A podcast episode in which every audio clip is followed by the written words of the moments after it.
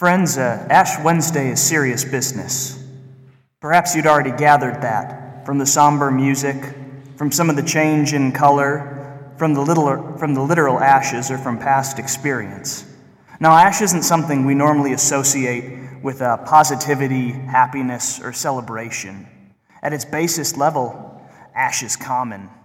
You find it in fireplaces. You find it in braziers. You'll find it on your candle wicks if you touch them for whatever reason. At another level, ash is just messy. If you're wearing white, it shows up black. If you're wearing black, it shows up white. It's hard to get rid of. At another level, ash is ominous. Ash is bad news. It comes out of smokestacks, polluting cities across the country and across the world. You'll see it on the wind, and it'll lead you to the skeleton of a burnt-down building. Now, I remember a specific time when I did see ash on the wind. I was walking home from school, and it started off as little flecks. And then those flecks of ash got bigger and bigger. The smell of smoke came, and soon I started to see billows of it. And it was by my neighborhood. Those plumes turned to smell, turned to watery eyes, turned to terror. What was I going to come home to? Would there be a home to come to? I reached my street, and I was filled with the relief that I'm still somewhat ashamed of. Oh, it wasn't my house that had burnt down. No, it just turns out some kids went to the old barn in the woods, had a little fire that got out of control, and the barn burned, collapsed, and the ash went everywhere. But when you see ash on the wind, you start to think bad news. It seems there's a lot of ash on the wind these days, but not always in a literal way. Turn on your TV. People are talking about the world being on fire. And we can all agree on that. We can all agree that for whatever reason, we're in big trouble. We're just arguing about who to blame. Where's the fire coming from? Well, maybe we can blame the culture. Things aren't the way they were before. Maybe we could blame whatever the opposite side of the political spectrum is. People who don't think like us. God forbid, we might blame people who don't look like us. We might blame people who think differently than us. We'll point in every other direction. That group, those people, my no good neighbors, my no good relatives, we'll point anywhere but to ourselves. But if we're honest with ourselves, if there's ash on the wind, if the world's on fire, we fed it too. If the fire is sin, we should be sweating, if not blistering. If ashes are the consequence of sin, we should be choked up, blind, filthy, and helpless.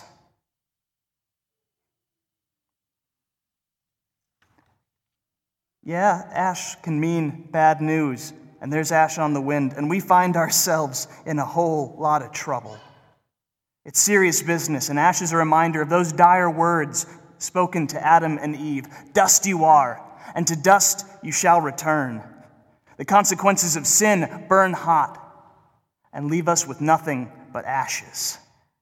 And today we face that serious business of sin. We look it right in the face by looking at ourselves.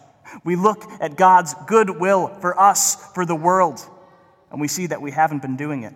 We see what we are supposed to be, what we were made to be, what we were called to be. And we ain't it. Maybe I've been quarrelsome. Maybe you've been ungrateful. Maybe he's been greedy. Maybe we've been hateful. Whatever we've been, whatever we've done, we've certainly fed that fire. We've polluted God's good world with more dust, with more ash.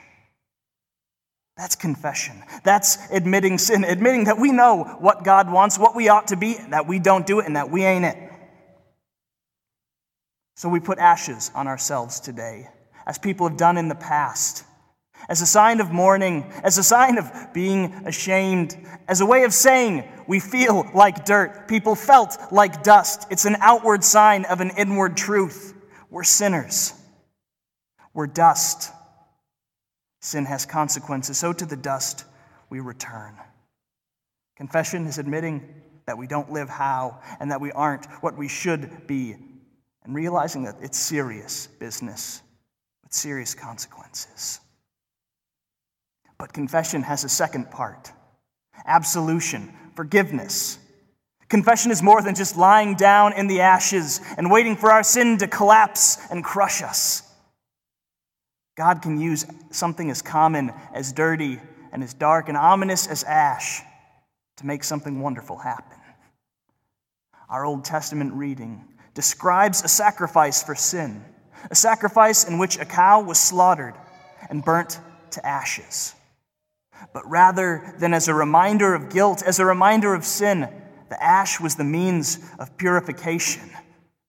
The children of Israel had a lot of laws set in place to be ritually clean so that they could safely enter into God's presence. Now, being unclean in the presence of a holy God is serious business, especially when God told your ancestors that you are dust. But God instructed the people that if anyone had become unclean, if anyone had sinned, if anyone was in danger of being in the presence of a holy God, that they should wash themselves with water and ash from the sacrifice. In washing in that mixture of water and ash, the people were declared clean or purified and able to safely enter into the presence of God. Now we see this ash on ourselves, and we think not only of sin, but of sacrifice. We see the ash in the sign of a cross. We think of the sacrifice made for us, so that when Pastor Mike, when Pastor Steve declare to you those words of forgiveness in the place of Jesus, as if Jesus himself is saying it, he places that same name on you, the name in which you were baptized, the name of the Father and of the Son and of the Holy Spirit, baptized into that name, washed in that name. Your sins are wiped clean. We come in every Sunday morning, dirty as chimney sweeps, and we leave cleaner than we've ever been. But ash means more than just cleanliness or purification. Ash means protection too. While ash means that a fire has been there, that something's been burned, it also means it can't be burned again.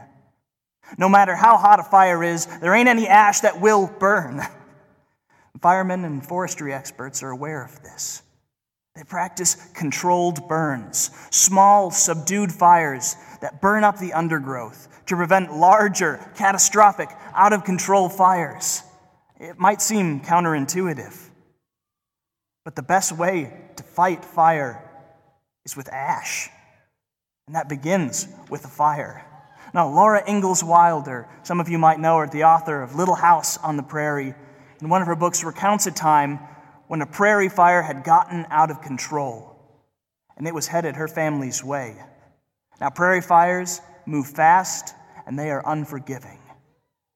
So her parents did something strange.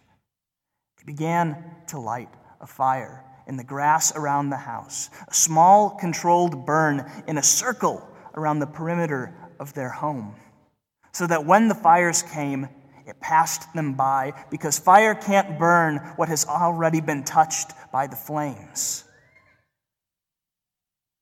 Now, maybe in lighting that fire, those parents got a little bit choked up. Maybe their eyes watered. They certainly got uncomfortable. I get uncomfortable admitting my own sin. On Sunday, that pause for reflection can seem like an eternity. I do not like admitting what I have been. Sometimes I'm ashamed. Other times I'm downright disgusted.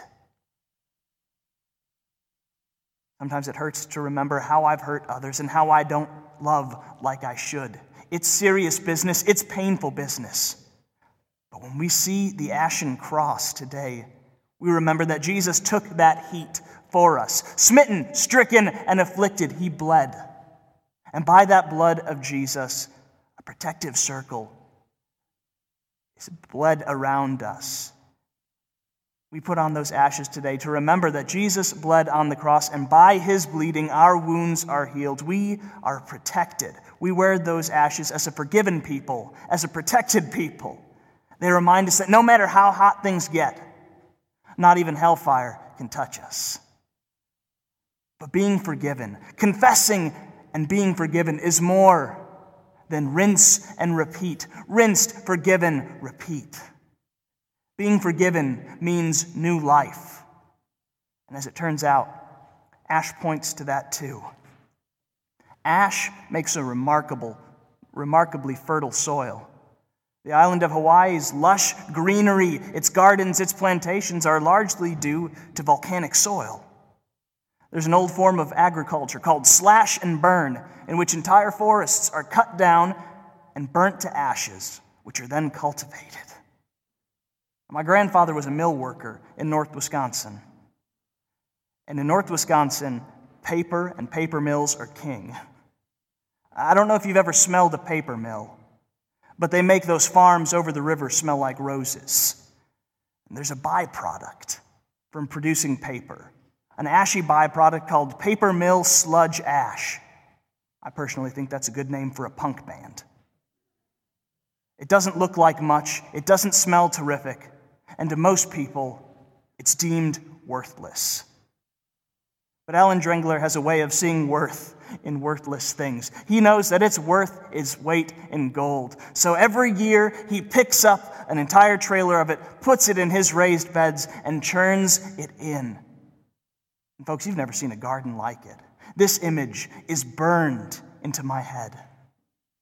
The image of young sprouts, green as spring, bursting through the ashy, dusty soil. Ash might be serious business, but it results in new life. Forgiven of our sins, we rise up from the ashes, praising God and resolved to lead new lives, lives that are pleasing to Him, that love God and love our neighbor. Like the fresh greenery of spring, we come out of the ashes brand new, exuding, bursting, springing forth to new life. So yes, today we put on ashes. We remember our sins. We remember sacrifice. We are dust. And because of our sin, we're headed back to that dust. Where there's ash, there's trouble. And my friends, we are in a whole heap of trouble. We are up to our eyeballs in it. But that same ash reminds us to confess our sinfulness to God, to one another, and to ourselves, because of what Jesus has done for us, and that ash bears the shape of the cross that reminds us of the sacrifice made for us, that wipes us clean, makes us as clean and white as that snow outside, and protects us from the consequences that we well deserve because Jesus suffered it on our behalf. But friends, Ash Wednesday points to Easter too. And we are dust, and to dust we must return. But because of Jesus and His resurrection from the dust and from the ashes, we too will rise on the last day. Think of it, on that last day, cemeteries will bloom like gardens in the spring as we rise to newness of life, new with a capital N, rising from those ashes because of Jesus. That life that we were meant to live will be fully realized. So while we wait here, in the ashes of the world, we acknowledge its seriousness, but we laugh in its face too, because we know what's coming. It might be Ash Wednesday, but brothers and sisters, Easter is coming, and we rejoice in the forgiveness won for us and the new life that's coming in the name of Jesus.